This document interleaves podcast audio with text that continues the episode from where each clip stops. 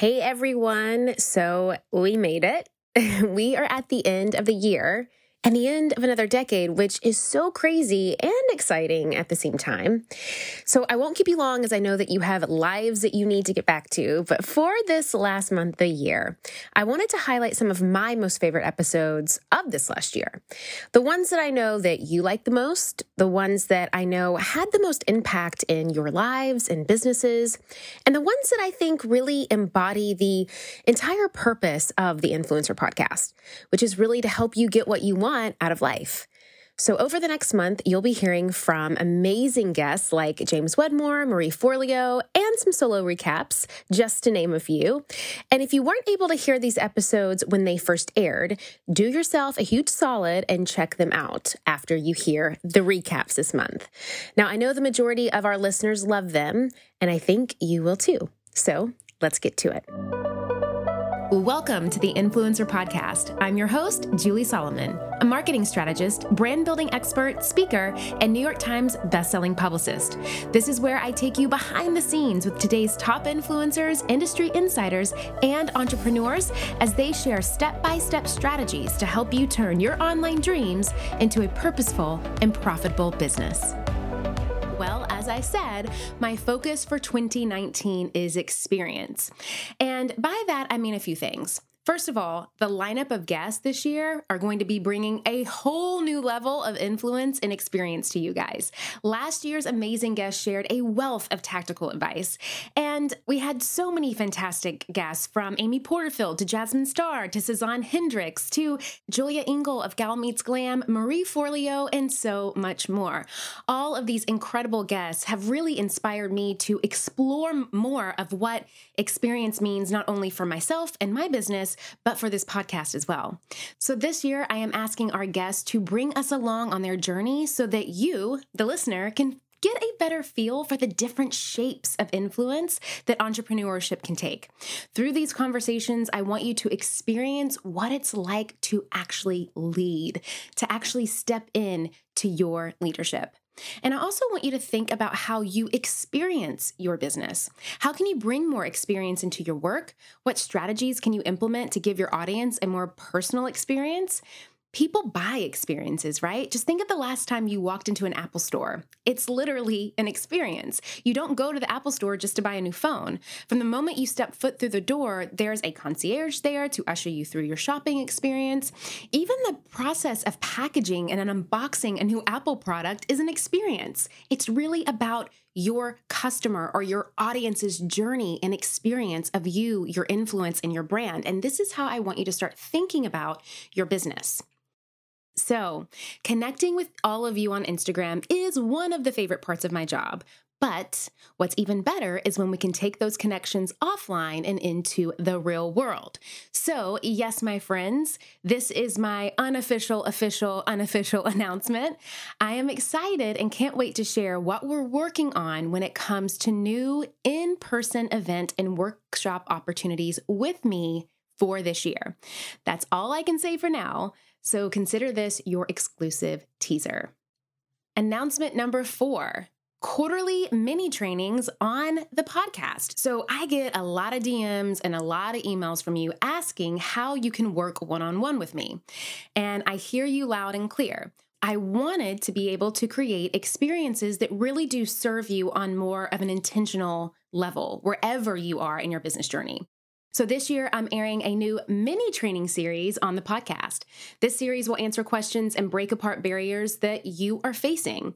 So, how this is going to kind of break down is Throughout the year, I will be picking one of you to essentially deep dive a little bit into the challenges or frustrations or issues that you may be having in your business. And then I'm going to be going on air and giving you a little mini training on how you should overcome those challenges or maybe pivot a little bit to really get the results that you're looking for. If you've ever wanted to work together more closely, you'll definitely want to stay tuned to all the nitty gritty about how you can get in on these quarterly mini training actions.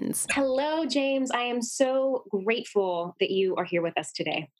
Julie, thank you for having me. It's an honor to be on your podcast. Every time I log into uh, iTunes, there you are. there you are right up at the top and i'm just like so happy for you and it is it really is an honor to be here because i know you've got an amazing uh, loyal listener base yes thank you so much i know you see my my my big white teeth just phone and through yes. your screen it's a contagious smile it really is uh, thank you well i am so excited and um, i'm joyful to, mm. to, to, be talking with you today. That's the word that comes up for me um, because of just what an incredible human being you are, what an incredible business leader you are, um, and strategist and online marketer and all of the things. But most importantly, I find you to be such an infectious teacher and educator and you really do come from this place of service and wanting to support and um, I know that my audience is just going to fall in love with you today, as I did when I had the pleasure of meeting you, which we can talk about in a little bit. But I would love for for you just to kind of dive in. Tell us a little bit about who you are, your journey, um, what got you to being passionate about what you do today, and how you support and serve so many uh, incredible people online um, and throughout the world. Yeah, and I appreciate the very kind words. That uh, means a lot to me. So thank you. And I really want to keep this part as short as possible because I want to talk to talk about me as little as we can, so we can really get into you, the listener. Um, but the short version is, is I've now been running an online business for 11 years. I think when I first discovered that that, that was a thing, I was immediately hooked. I fell in love, mostly because I was a very insecure, um, nervous, quiet, shy, awkward introvert for anybody anybody who's into Myers Briggs personality, uh, I was a stock INTJ, which is the very awkward recluse. So I was really drawn to the internet um, as a way of like, I don't want to do a traditional route of having a job. I was a bartender at the time and a gym janitor with a college degree, mind you. And I was like, is this really how my life is going to go? So I went towards this, like, you know, this is back in uh, 2008. This, uh, oh, I'm going to start a business on the internet. And uh, the long story short is I spent the first four plus years struggling, like really struggling. I had to move back in with my parents. I went massively into debt. I was living in their basement in my mid 20s. So I really had to swallow some pride, especially when you're trying to explain to a pretty girl who your roommates are. And um, and uh, that things weren't going well for me. And there's always this specific moment that pops up into my head that today, in hindsight, because hindsight truly is so, you know, it's 2020, it's beautiful, um, a different perspective that I would spend hours, like hours in front of a computer. Like the, the, the, the daily routine became come out of bed, uh, get out of bed. I would pop an Adderall. If you're, you're familiar with Adderall, right? Oh, yeah. Oh yeah. Oh yeah. Oh yeah. All the all the kids were familiar with them too. Um, this is like for those who don't know, I was taking 20 to 40 milligrams of Adderall a day, which is a basically a legalized form of speed. Yeah. Um, I'm not saying I recommend this, but I got addicted to it because uh, my little sister had ADHD. And so I would work in front of a computer for 14 hours a day, roll out of bed, pop it, and then like work until like midnight or two, and then you know maybe eat one meal. And I dropped down to like a very scary 145 pounds. But I was working harder than eh, than anybody. I outworked them all. And to be a little braggadocious, or at least like, you know, that cocky young hubris James that I was, I was very smart. I was getting straight A's back in, you know, all throughout school. So I was very smart. I was very confident in my in my intellect. Yet here I was starting a business, doing something on the internet, and I was I had nothing to show for it. And that was that was when we re- I really reached the low point because I was like, I'm I'm I can I'm smart enough to figure all this out and I'm working I'm willing to work harder than anybody else to do it. And with both intellect and hard work, I had nothing to show for it. It wasn't working. And there was a particular moment living in my parents' house where I was so angry and so impatient and so frustrated that I remember breaking my keyboard by smashing my fist. And it wasn't the first time I'd done that actually. I went through a few keyboards. And I remember going outside ready to just yell up at the the heavens, you know, like yell at the stars. And I decided not to only because I didn't want the neighbors to call the cops. But I was, I just remember so much anger, so much um, frustration, like just ready to give up and just call this whole thing quits. And there was one thought that popped into my mind, and it's a thought I've, I've that just stayed with me, and it really began to change everything for me. And the thought was, at least one day I can tell this story. My friends, have you ever thought that you have done the hard part? You have started your business and you have taken that leap from belief into really stepping out and claiming a vision for yourself. But you know that if you want to make money doing what you love, you need other support. You need to grow, you need to scale, you need a marketing strategy, you need a lot of this stuff. Now, of course, I talk so much about these things, right? Like how to identify your target audience, where to find them, which marketing channels to focus on. So you're really making the most out of your budget. And of course, how to use things like data to set goals. But there's another great podcast that I love out there that also talks about this stuff, and it's called This is Small Business. This is Small Business, an original podcast from Amazon, answers so many of these kinds of questions. Whether you're dreaming of starting your business or you're looking to take a part time side hustle full time, or maybe you're a few years in and you're ready to scale, This is Small Business is going to give you the practical tips that you can start using today. And I know that if you love these topics on my podcast, you're going to love them on this one too. Make sure to follow This is Small Business on Apple Podcasts or Spotify so you don't miss these fantastic episodes. And a big thanks to This is Small Business business for sponsoring the show. And the reason that that was like the change of the tides for me is because I started to tell myself a new story that this won't last. And we all, this is all part of the journey. It's all part of the the journey that we're on in stepping into becoming an entrepreneur. And um, that was back in 2009. Uh, I've been in business just over 11 years. Um, I've been fortunate enough to run a multiple, multiple seven figure company with my beautiful wife, um, a, fantastic little team.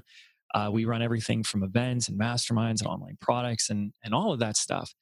And w- there was this one other step that I do want to share, which was that I be- became known, and maybe at one point, Julie, you had heard of me at this because a lot of people did.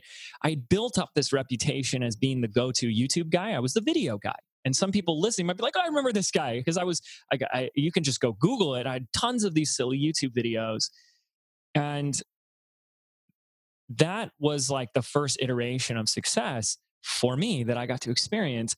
But today, that's not really what we teach. And yes, we get into things like, and I put air quotes around it, like mindset and stuff um, and it's like really performance coaching for entrepreneurship because I realized what really had to happen to make all that awesome stuff happen in my life and in my business.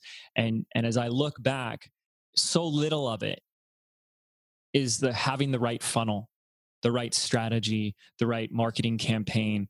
I'm not trying to belittle those um, or say that they're not important, but we tend to ignore so much what's going on between our ears the perspectives that we choose to hold, the thoughts that we choose to think, the fears, the worries, the concerns, and how much that plays a role in the decisions that we make on a daily basis. 95% of our thoughts, our habits, our decisions are subconscious, which means we don't even know it. We don't, we're not conscious to them. Most people aren't on a daily basis. And then we wonder how we wound up this way. And today I talk to entrepreneurs about how you see business and how you see yourself in the context of business truly is what determines what's possible for you.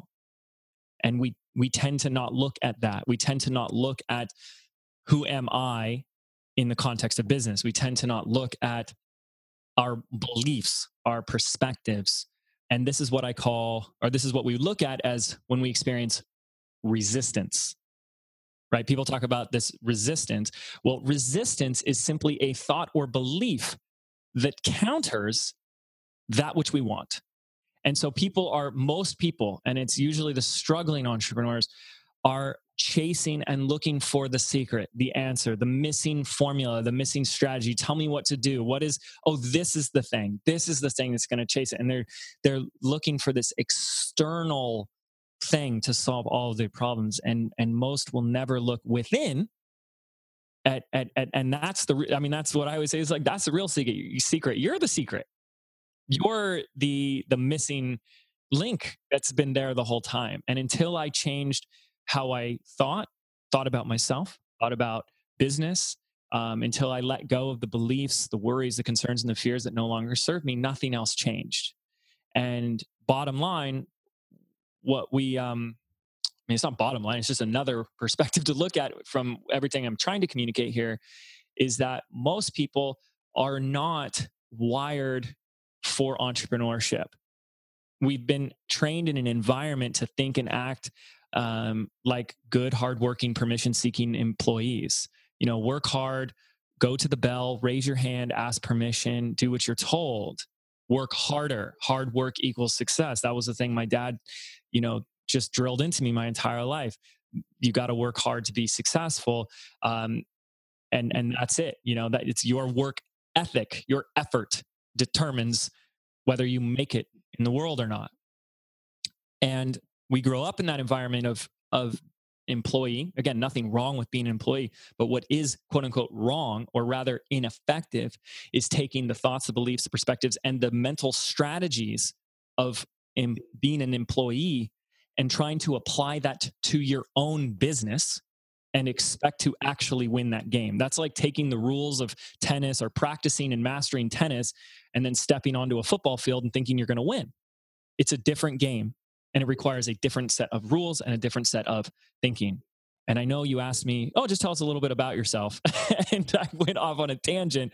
But today, that's what I get most passionate about uh, is working with other influencers, other other coaches, and other entrepreneurs on how they can really uh, like you know in a cliche way like just step into more greatness and be more effective in the people they reach and how they reach them and the lives that they change mm, i love that and i mean so much came up um, i've been taking little little bits and pieces um, a lot of things that i want to touch on but but what's first coming up for me is um, you had just mentioned that you know how by from a social norm from our from our our families, our upbringings, um, you know, from what we were around, for how how we were we were told to think and feel growing up, is that you know hard work equals X, Y, and Z. If you do X, Y, and Z, then you know you you've attained the American dream, so to speak.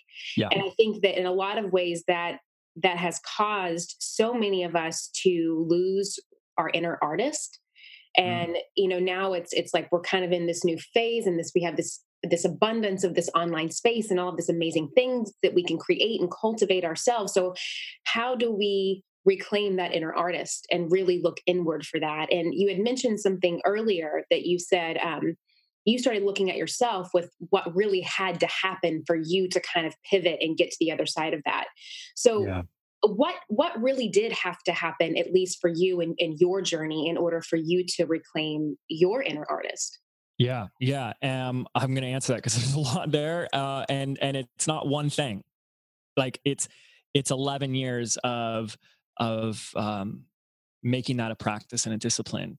Um, I think to read, but to one other thing I want to say because I love this idea of the inner artist.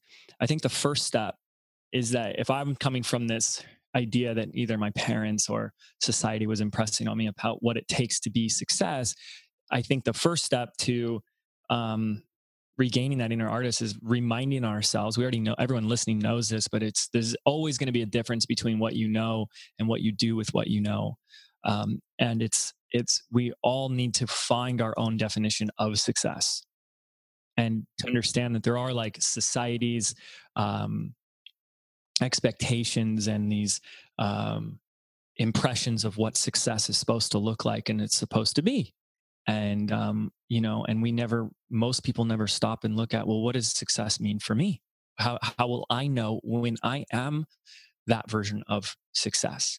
And um, it doesn't need to be the the house the white picket fence and the the fancy car and the certain amount of money in the bank account. It's whatever you want it to be. And for a long time uh, being being a creative myself I, I grew up with a video camera in my hand. My my uh like quote was just I want to get paid to make videos. That, I mean, that was in my 20s. Like that was that was my thing. And I, if I was making videos and I was getting paid enough that I could live and not have to get a job, that was success for me. And that's that was it. Now that all changed, of course, as soon as um, there became a point in time when working with a customer and they'd come back and they'd say, "James, I just made my first video," and I realized that that wasn't all I was meant for was just to help someone make their first video. Um, and that sent me on a journey. But I think that's always the first key is like, what is your definition of success? But, um, anyways, to actually answer the question that you asked me, um, what had to change? Well, the first four years of my entrepreneurial journey, I was operating from an illusion. And the illusion was is that I had to do, I had to add on, I had to improve and enhance myself in some way in order to be better. And this is what so many people are doing. I hear it all the time. People say, I gotta, I wanna push myself to be better in 2019. And that seems like such a harmless, positive, like, good for you. But the problem inherent in phrases and, and um, just even thoughts like that, it presupposes that there's something not good enough about you right now and that's what i was doing. I was i got to learn these skills. I got to i got to get smarter here. I got to learn ways to work faster and work harder and work longer. And it was all coming from this place of so i can finally be worthy deserving or good enough to receive all that i want. And I spent the first four years, ironically, and I think they are absolutely correlated. It is not a coincidence whatsoever that I didn't get anywhere from that mindset, that I didn't actually get results until that shifted. And what shifted from that moment forward and how I operate today is this thing about mindset or personal growth or evolution or getting to that next level, right? You always hear people saying, like, I want to take my business or my life to the next level, is actually the opposite. I went from adding on and enhancing me, trying to enhance me, into subtracting, taking away, or more accurately, letting go. Mm-hmm. My my life became about shedding that which did not serve me. And what I'm talking about here, like, is intangible. Hopefully, it's not too intangible, but are the the is the resistance, the thoughts, the beliefs, the doubts, the worries, and fears that I was taking with me everywhere I went. And it's almost analogous if, if we can uh, create a real powerful visual for people. It's like setting out to climb a mountain like Mount Everest, and that's your goal. I want to get to the top of Mount Everest. But before you set out to climb this mountain, you put this backpack on your back and you fill it full of rocks. Rocks like, what if I don't make it? Rocks like, what if they find out I'm a fraud? What if I find out I don't actually have what it takes? What if they don't love me? What if I look like an idiot? What if I make a mistake? What if I waste time? What if I let down my family? What if, what if, what if? And we take these heavy, heavy rocks with us on this journey, thinking that holding on to these doubts, these fears, this resistance is somehow going to get us there faster. For me, it was the thing that was holding me down. The reason I was so frustrated, the reason I was banging my keyboard, anger. Anger is a form of fear. And I was afraid. I was I was afraid. I was I was afraid of judgment. I was afraid of ridicule. Ridicule. I was afraid of what people would think of me, what they how they would see me, if they would attack me, if they would, you know, in some crazy thought reach through my computer screen and punch me in the face you know like it gets so it, it, it, the fear feels so real to us like we're actually our lives are in danger. You feel it physically. And so the journey began for me where i really noticed how much i was trying all my marketing efforts my my posts social media my email everything i was doing was coming from this place of i need you to like me and i'll say whatever it takes so that you'll be my friend because that will validate me on some level. And the ironic thing is that's probably one of the biggest sins in marketing. So anybody who's setting out to be an influencer, you don't influence by being vanilla. You don't influence by being the thing that everybody already knows and already agrees with. You must, on some level, be willing to rock the boat, be the contrarian, to go against the grain, to zig while others are zagging. Because if you don't stand up for something, but what got us here today and into really um, what we're going to step into today which is your new book do less which is going to be fantastic Great. Well, I'll, I'll, just, you know, it's always one of those things like how much information. Right. Long story. oh, right. um, so I'll start uh, with, you know, my first book was called Money, a Love Story, and it, it talks about um, the story of how I got myself into a bunch of debt and how I, I healed my relationship with money. And it takes people through a process that I've taken um, hundreds of female entrepreneurs through. Um, although, by the way, it totally applies to everybody. Um, like all the it's things. Incredible. Yeah. Yeah. really um, incredible. Oh, thank you. To to because here's the thing like when it comes i know this we're not talking really about money this episode but here's the thing like my work is about women and worth. And so while the conversation i'm having these days has to do with time the conversation around money is the same conversation. So my roots run deep when it comes to women and worth. And what i realized with myself and with the women i was working with is that if they if we weren't getting our relationship with our own worth right, or not right, because I don't think you can really do it right, but like deepening that relationship, then we would never actually take the financial steps we needed to take. And and you know, anybody who's read like every personal finance book under the sun, but hasn't been able to really like get it together financially knows that that's true because what's between us and our prosperity is the healing work that we need to do around money and worth. And so then I wrote that book and um and and you know just kind of went on a journey of figuring out what what it's what it is to be an author what it is to be an entrepreneur you know? There's no rule book so i just figuring it out. And then um, i got pregnant and i was have never been so forced to slow down in my life. I mean, I am a fast mover. I just love to do stuff. I'm very busy. I have a million ideas. Like I just had, had never slowed down in my life. And my pregnancy forced me to. I've never been, it was so exhausting. And everyone kept saying, like, oh, well, during your second trimester, you'll feel this great burst of energy. My one girlfriend was like, I wrote five book proposals during my second trimester. And I was like, oh, okay, awesome. So wow. excited. And I just was so tired the whole time. like I couldn't function unless I was taking like three hour naps every day. Mm. But the mm. thing is, as an entrepreneur, and my husband and I run a company together, it wasn't like there was maternity leave or anything to fall back on. So right. I needed to keep the financial results the same.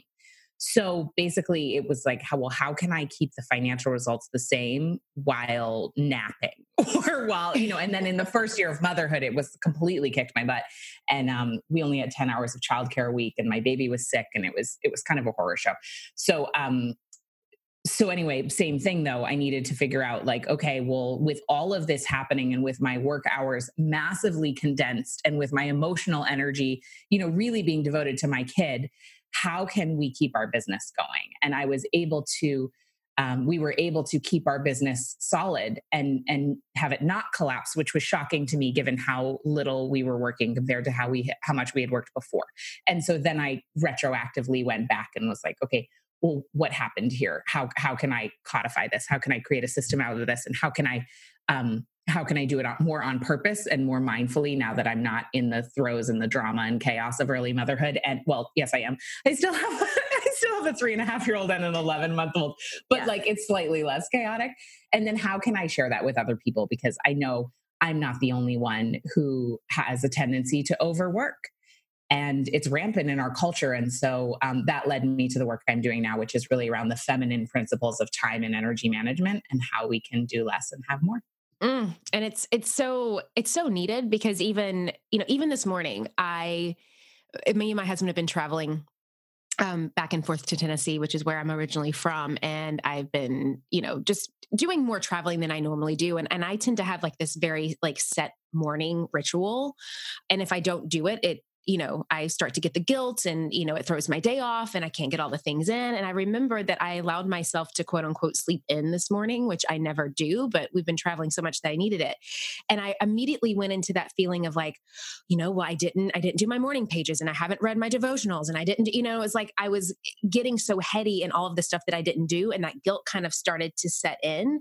And I, I felt like it was so timely because I started laughing because I knew that I was going to be talking to you today. But it reminded me of that idea idea that, you know, we do have this belief system, and especially as women and, and mothers, that um, doing you know is is is more important than being and mm. the more and more that we do the more and more that we produced you know the more and more that we will be accepted and you know seen as you know viable in society and successful and what have you but a lot of times i feel like it's like i can't do more. I mean, if I lean in anymore, I'm going to fall over, you know? Yeah. So it's like, how do I, how do I find the, the balance in that? So I would love if you would kind of share a little bit of what, I mean, and your book really lays it out. You've done a lot of really, I mean, quantitative data to support this, this, this belief of, of of the system that you have created and, and that you now know and live by. So, what have you kind of seen to be the biggest challenges or the biggest resentment factors, if you will, for women just like you and I who may conceptually know, like, yes, I need to do less, but have no idea how to do that? Yeah, this is great. Well, so it's kind of a it's a repatterning process because there's a couple things going on. Number one, our society celebrates doing our society celebrates being industrious and getting things done and being able to do things by yourself. I mean, I was raised with a very strong New England work ethic, very pure, you know, puritanical, like um, just just put your head down and grin and bear it. And that there's there's kind of like that suffering and and pushing really buys us something.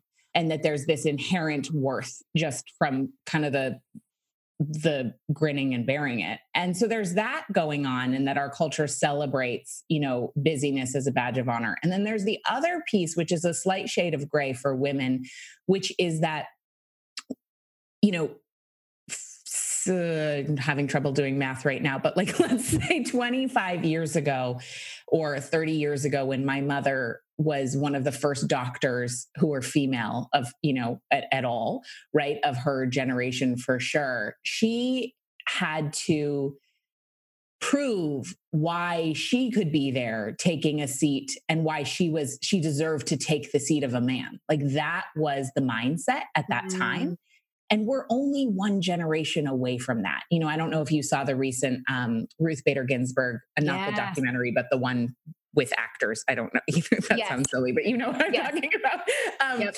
And and in that scene where she ha- has to go around the table at Yale Law, the women who are admitted, explaining why they deserve to take a man's seat, and so that is not that far from where we are in this moment. And so there is still this downloaded cellular br- blueprint that we are carrying around because epigenetics actually does tell us that, you know, our parents experience lives in our DNA.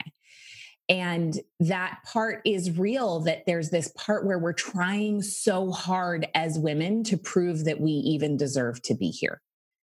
Mm. And that runs really deep. Mm. It runs really deep through, you know, religious institutions, cultural institutions, economic institutions.